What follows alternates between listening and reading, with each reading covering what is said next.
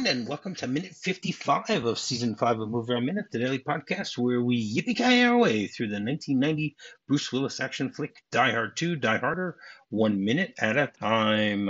I'm Rob, and joining me to finish off this week is Hal Bryan. Welcome back to the show, Hal, from the Rocketeer Minute. Uh, it's great to be back, Rob. This has been uh, been a lot of fun nerding out about airplane stuff all week. Yeah, yeah. Uh, it it really has. This this has been uh, such such a fun week.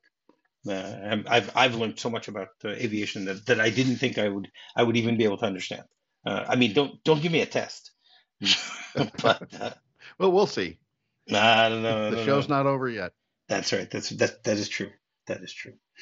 Um, so minute fifty five begins with John still waiting for an answer, and ends with John landing on his feet. So yesterday we we ended things with uh, Stuart starting to uh, let his plan uh, move forward. You know, he recalibrated the ILS system, uh, or he recalibrated the fictional ILS system, and you know, John is starting to figure out what's going on, and uh, you know, he he ends yesterday's minute by saying, "Why are they listening to him?" And Barnes responds, "It's our frequency. Why shouldn't they?" You know, now is there a way of verifying that you're actually talking to the tower?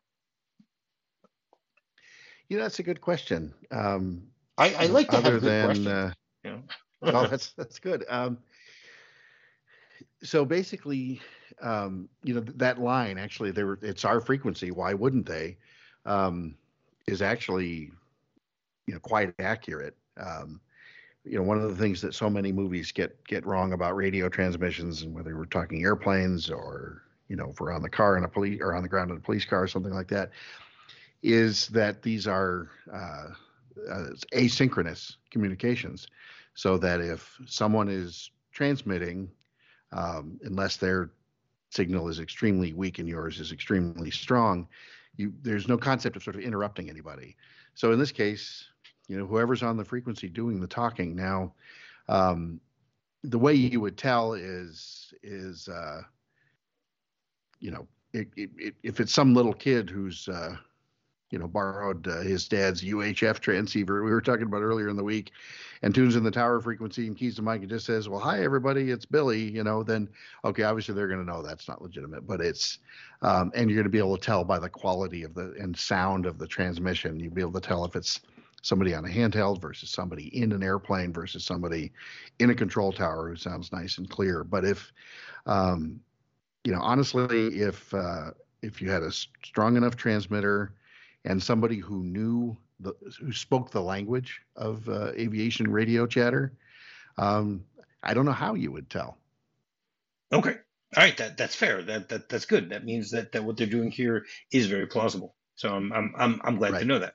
You know that. Uh, I mean, it also makes sense to say, you know, why wouldn't if they're if you're talking on our frequency, then why wouldn't it'd be like if you were to call up someone and you it would see on you know you'd see that it says on caller ID that uh, you know it's Hal calling Rob, so why wouldn't I believe it's you? You know, right. That type of thing. Yeah, and then you know the guy on the other end talks about movies and do we and podcasting and everything else. So it must sure, be. I'm going to assume it's. Uh, of course. In fact, be. I have to say, Rob, uh, I am right now. I am assuming that I'm talking to movie Rob and and have been all week. I may find out that uh, the real movie Rob is uh, tied up in the trunk of a car, and I've been speaking with an imposter. But would the would wouldn't the imposter know as much about uh, about all the crap I know about? I don't know. If the imposter was an extremely dedicated and well prepared terrorist, then uh, then I got to say it's plausible, Rob. All right, well, not, not likely. That that's fair. That's fair. That's fair. I, I don't know why someone would would be interested in in using terrorism to take over my my podcast, but uh, hey, if this is the season, if, if you're going to do it, this is the season to do it. Yeah. There you go. I mean, you could have done it two seasons ago, and you could probably do it two seasons from now. But you know, for the time being, this you know, there's no time like the present if that's what you're going to do. Right. So that makes sense. And then uh, the shot goes back to to the pilot, and you know we we get Colm Meaney once again going, Dulles, this is Windsor one one four, and then uh, John it, it switches back to John, and John screams Barnes, And then we see that John throws the cell phone to Barnes and then uh, runs towards him as he's doing it. And then uh, Stuart continues with uh, his his uh, lie, I guess you can say, as the script said yesterday. This is Dulles Tower. We have radar contact. Now, do you think? I mean, you told me earlier in the week that this is supposed to be someone else. Um, I've never picked up on it. Is is uh, Stuart using a different uh, accent or a different voice to pretend that it's a different person? You know, I think maybe he is because that would that would immediately raise a flag. Um, you know, if you th- think about it, I mean, even you know, even what we're doing right now, we're talking to each other, you know, a zillion miles apart over Skype. Um, you know, if you, uh, you know, the next person you connect with is going to be in a different room with different acoustics and uh, when you're doing your podcast and then maybe they've got a different brand microphone or they don't sit as close or as far away as i do you know all these sort of things.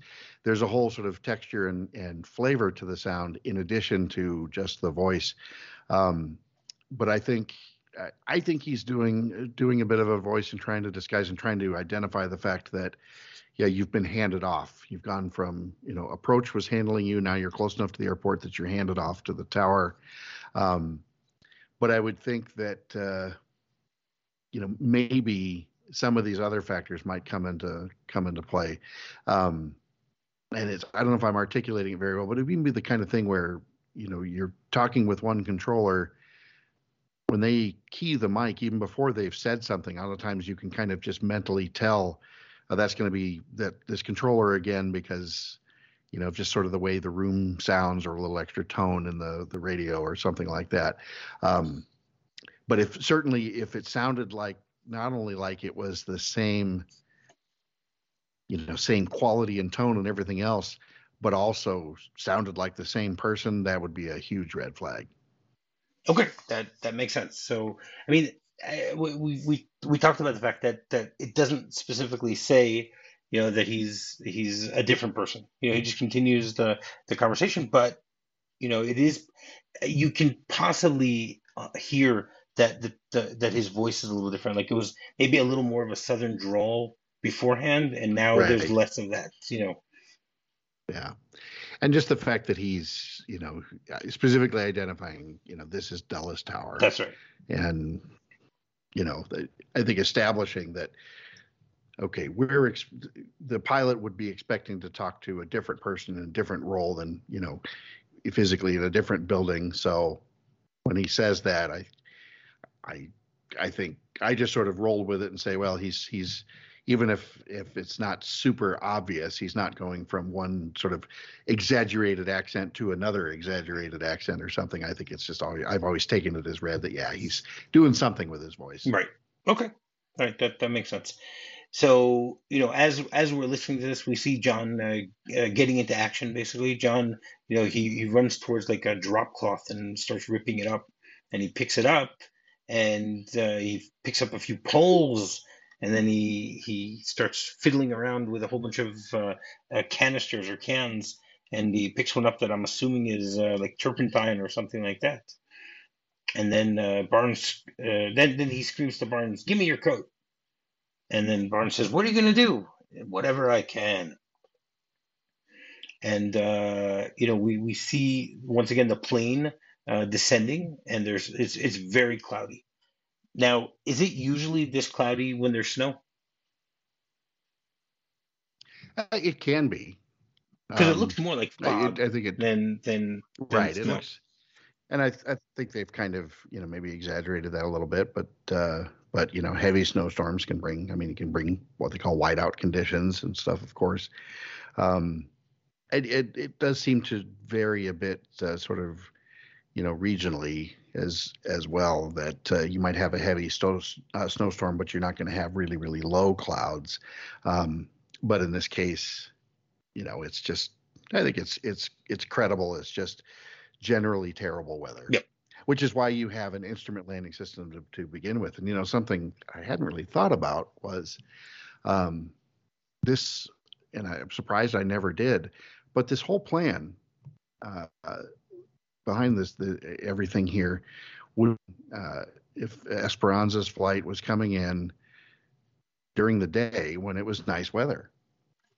Because no pilot is going to you know when they're on a visual approach where they can see versus an instrument approach where they can't see because of the weather you know a pilot's not going to just blindly uh, fly into the ground. Um, they're to they're going to see the problem right away but this only works because it's instrument conditions and they can't see and and the fact that it's at night just exacerbates it. Okay. That that actually that's great. I mean it's great to know that that I mean, so again, that means that de Souza, when he wrote this, knew that that it's much easier to crash a plane like this at night than during the day. So, right, yeah, at night and bad weather, and so they've already got that going in, and they're completely dependent. Now. A, a typical airline flight will always, uh, effectively, almost always fly an instrument approach procedure to some degree, but but they can be cleared for uh, you know, cleared early on for a visual approach when the weather is nice, and then it's, you know, it's largely looking out the window and and judging things by what you can see. But once once the the weather is bad, and as I said, the night makes it worse, you are um, you're absolutely beholden to that instrument landing system with the support of the controller. Right. Okay. Cool. Then we, we get a shot of the uh, of first the cockpit, and then it jumps to to to the cabin itself, and we hear uh, the pilot say, Ladies and gentlemen, as you've probably noticed, we've started our descent. We're sorry for the inconvenience, but we'll all be on the ground in a few minutes. And everyone starts cheering, and he goes, Thank you. Please keep your seatbelts on. Now, what's what's great here is sorry, the he goes, Thank you. Um, so I, I was looking at the the the other two guys in the the cockpit. And I was wondering if either of them. I mean, we we talked earlier in the week that we recognized Colm Meaney and we know who he is and stuff like that. I was wondering if either of the other two guys are people that you know we could we could know. So the co-pilot, his name is uh, Stephen Gregory Foster, who only has 10 IMDb credits, and the the he was on a TV show called Strong Medicine where he uh, was in eight episodes. So I really couldn't find very much from that. Um, then the navigator, though, is a an actor by the name of James Lancaster, who has 39 IMDb credits. Um, he was in the movie Gettysburg. He played one of the, the uh, one of the high officers. He was in the movie Titanic. He played the priest. You know, there's there's the oh no kidding. There are a few scenes with the priest. You know, towards the end also you hear him talk about the you know walking to the as we walk to the to the, to the valley of death and uh, and then uh, DiCaprio says to him, "How about walking a little faster?" Um, and he has been married to Elizabeth uh, Dennehy, who is the daughter of Brian Dennehy. Oh, sure. And she was actually on a bunch of episodes of Star Trek: The Next Generation. Uh, she played uh, uh, Ensign Elizabeth Shelby, and in the recent uh, season of Picard, Star Trek Picard, she was actually I think she played Admiral Elizabeth Shelby. So she was brought back. So I, I find that really cool that that two of the people in the cockpit have Star Trek connections. Absolutely, I completely forgot that was uh, uh, Brian Dennehy's daughter. That that's because yeah. I, I mean I recognized her in Picard mm-hmm. immediately as Shelby, and you know understood those yes. callbacks and things. But um, yeah, forgot that that's Brian Dennehy's daughter, and then had no idea she was married to the Navigator from uh, Die that's Hard right. too. And uh, and then we're, we're we're in the co- we're in the cabin, and the the stewardess starts walking through the cabin cabin, and she goes, "Please keep your seatbelts on." And then she turns to one of the a couple that are sitting there and she says, "Oh, not to worry, we've made arrangements for your next flights, uh, so you won't miss it, okay?" And the guy says, "Thank you." And then she she like uh, taps a, a kid on the head and says, "In your seat, please. Come on, in your seat." And then she kneels down next to an elderly woman and says, "Oh, hey, we're just like British Rail, love. We may be late, but we get you there. Don't worry." Now, um, some of these people are also uh, a little bit uh, familiar.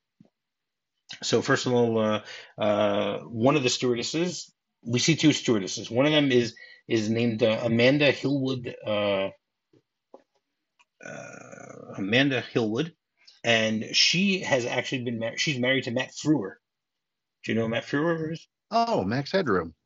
Yes, Mr. Max Headroom That's himself, and uh, uh, um, oh, I'm drawing a blank. There's something else he's really known for, but anyway, I know him as Max Yeah. Headroom first and foremost. Yeah, no, he's been in a lot of things. Uh, uh, I I know him actually from uh, uh, The Stand. You know, Oh, sure. uh, he played uh, uh, what's his name? He was he was also in Watchmen. He was in Dawn of the Dead. Watchmen, yeah. You know, he was he was in uh, Hercules, the uh, Disney movie.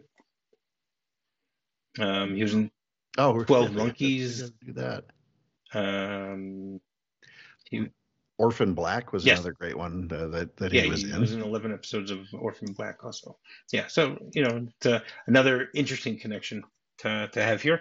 And then the second stewardess is uh, her name is Felicity uh, Waterman. Wait, wait, Wasserman, Waterman, Felicity Waterman, right? And uh, she has 26 IMDb credits, and uh, she almost got the the lead part in the TV show La Femme Nikita. She she it was between her and and uh, you know the the woman who actually got got the part, and uh, she for whatever reason they they they went the other way, you know, and and uh, Oh, wow. yeah, but uh, again she's uh, it's interesting that, that she's here. It was, uh, Pet, Pet, uh, Peta Wilson got uh, got got the the part for that one. That's um, right. Then in, in the credits, we actually have someone named Alan Berger, who it just says passenger uh, on this plane, which I don't know who he is because he does not look like the the, the man with the mustache uh, who who's told that he's uh, you know that that, that they're going to make their connection. Um, he was born in 1947, and most of his credits on IMDb is the, in the casting department. Um, he was in the casting department for Oh, Junior. Kindergarten Cop, um, uh, Above the Law, My Girl, Young Guns 2. In in My Girl 2, he was actually the casting director. You know, so he, he has a lot of uh, uh, credits here. I guess they just needed someone to fill up one of those seats. And they and and what's interesting is he's not the casting in the casting department in this movie.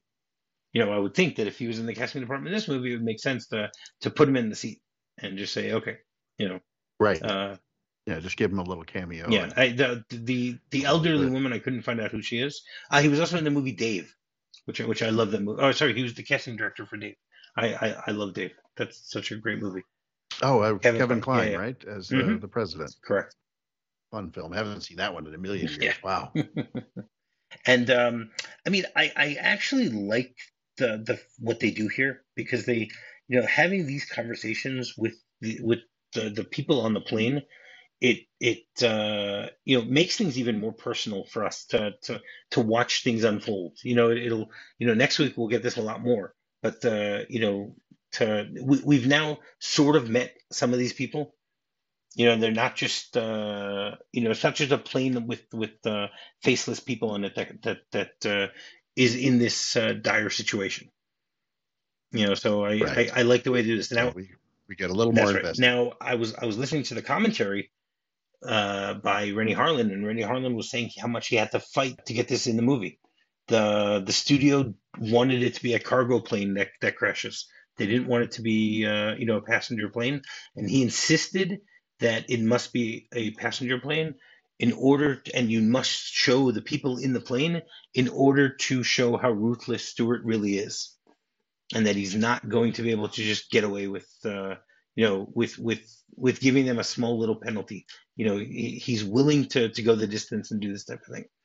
Um, and so he made a deal with the the studio. He says let's put it in and we'll we'll take it to the uh, you know when when they have the previews for the you know where they they, show the movie to a whole bunch of different uh, you know people to get their opinion on it.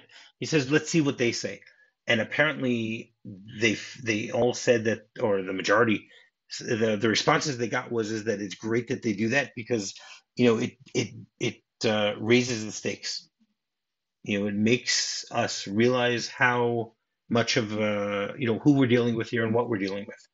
So you know he, he Right. said that that that on the one hand he feels bad that that he made something so violent at the time but he said it really fit with what he was trying to say about these bad guys because he says it, it shows you that that you know you have uh, worthy adversaries here. I guess you can say that's probably the the right uh, term to use for that. Right. Well, and, and it makes uh, it puts Bonnie Bedelia. That's this right. is uh, Holly Gennero McClane puts That's her right. in danger, and that raises the stakes for, for That's true. John as well. That's very true. And then uh, the the shot changes where we've left the plane. We're back to seeing John, and we see him rappelling down to the ground via sheets, which I'm amazed at how quickly they were able to tie together all those sheets.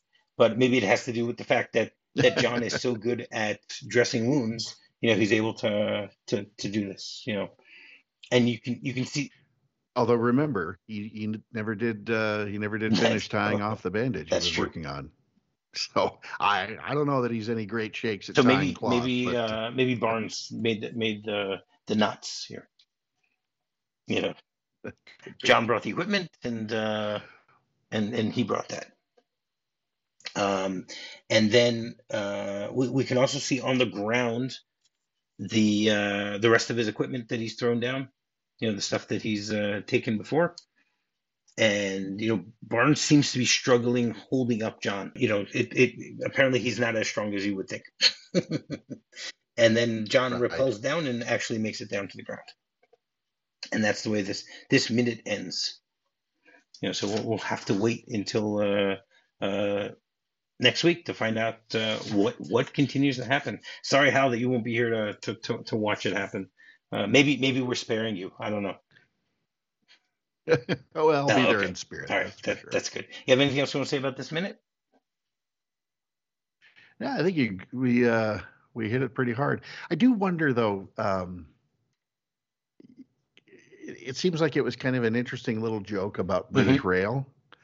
Like we may be late, but we we get you there. And I was just I was always trying to rem- trying to remember was there anything like it's an obscure little reference to make, especially to a to a largely American audience. You know, you know what British Rail is or can infer what it is, but uh, you know, was there anything going on in the news at the time, or were you know were they famous for being late? I I, I seem to remember a lot about uh, British Rail uh, facing a lot of strikes. Maybe that maybe that's Maybe- what they're referring to. maybe there. that was it. Yeah, but uh, kind of a, a quirky little, very British Yeah. joke, you know, to, to, to Yeah, throw no, in no, there. I, I thought but- it was a little quirky also, but uh, I never, I didn't really pay much attention to it. All right, so the the script is is pretty much the, the same here, but they they do add a few uh, extra things in in in the mix.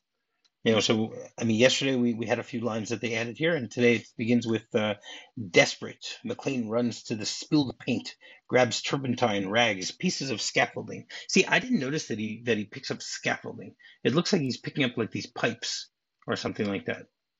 You know, did does it look to you that they're they're pieces of, of scaffolding? Yeah. That was my thought.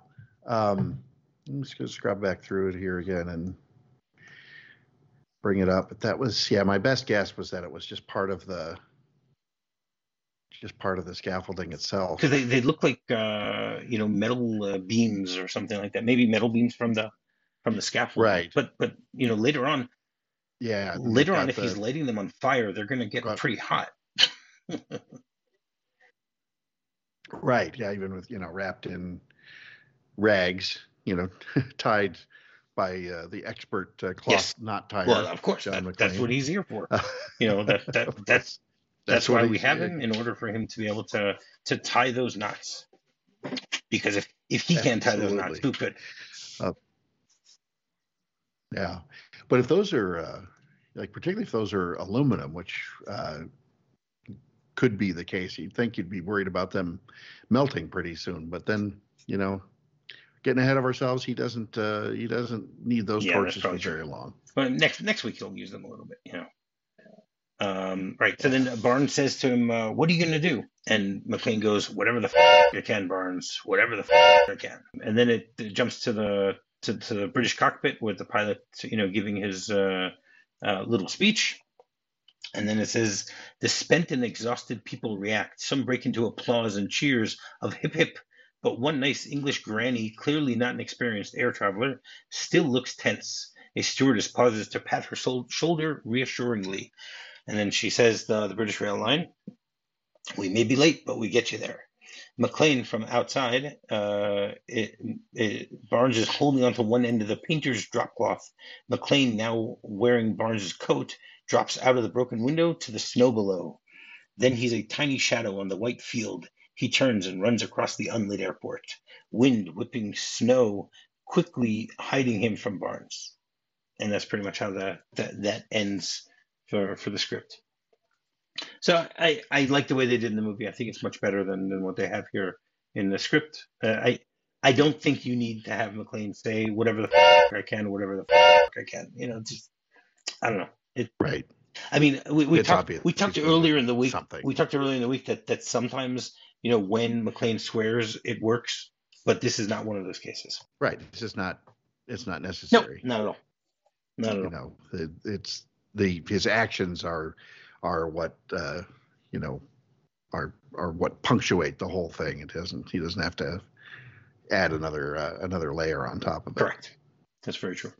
Um, okay, so every Friday I have a segment called "Where Are They Up to This Weekend," where I sort of surprise my guest, uh, unless anyone's been listening, and basically, you know, the, the idea is okay we're right now at minute 55 of this movie. Okay now uh, most of my guests uh, have their own shows. They've they've done movies by minute podcasts or some of them have just uh, informed me of what their their favorite movies are. And and the idea basically behind this little segment is to see how well you actually remember uh, your favorite movies or the movie that you possibly did minute by minute.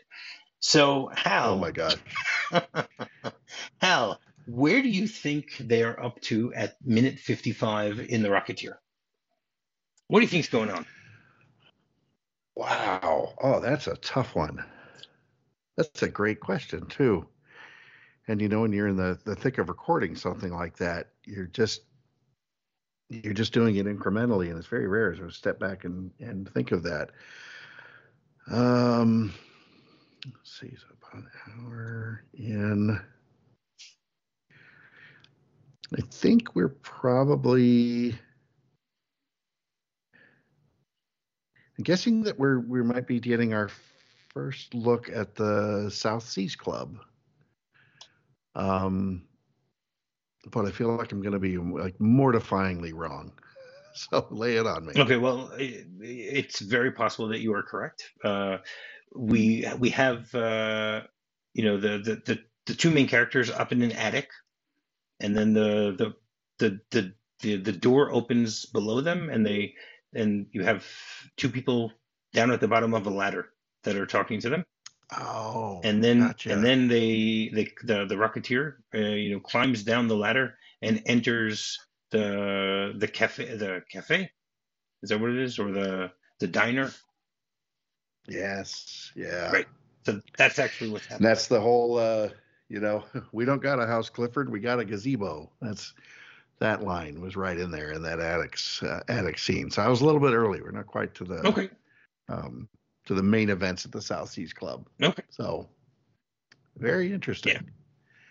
Wonder who our guest was on that episode. That you you would know better. Than Probably. yeah. Here, I'll Give me one second. I'll pull it up. It's okay. It was uh, it was Billy Campbell. Oh, so the, okay. the Rocketeer himself there you go. did a lot of those episodes with us, and um, all right. So wow, minute fifty five. That's that's where we were. Yeah. You know, and I saw in your show notes uh, the you know where are they now, and I thought it's are we going to get an update on you know Bruce Willis? Of course, has had some real struggles uh, in his life, or you know Bonnie Bedelia, what's she doing?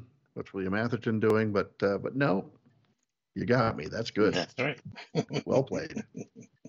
All right, and uh, so you want to, for one last time, uh, let everyone know how they can get in touch with you. Absolutely.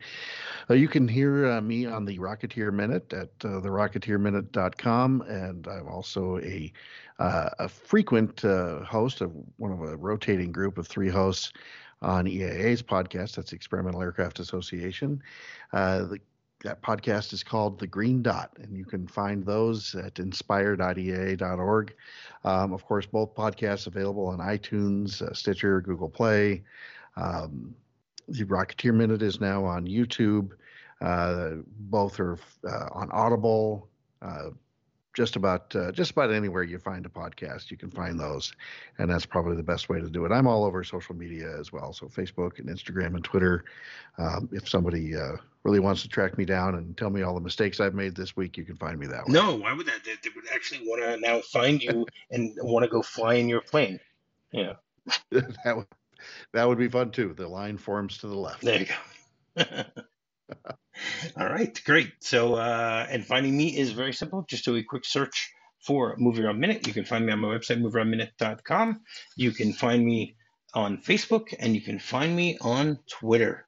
Hal, thank you very much for for joining me this week. Uh, I've had a lot of fun. I've learned a lot. Uh, I, I hope you have too. Not about air, not about aviation.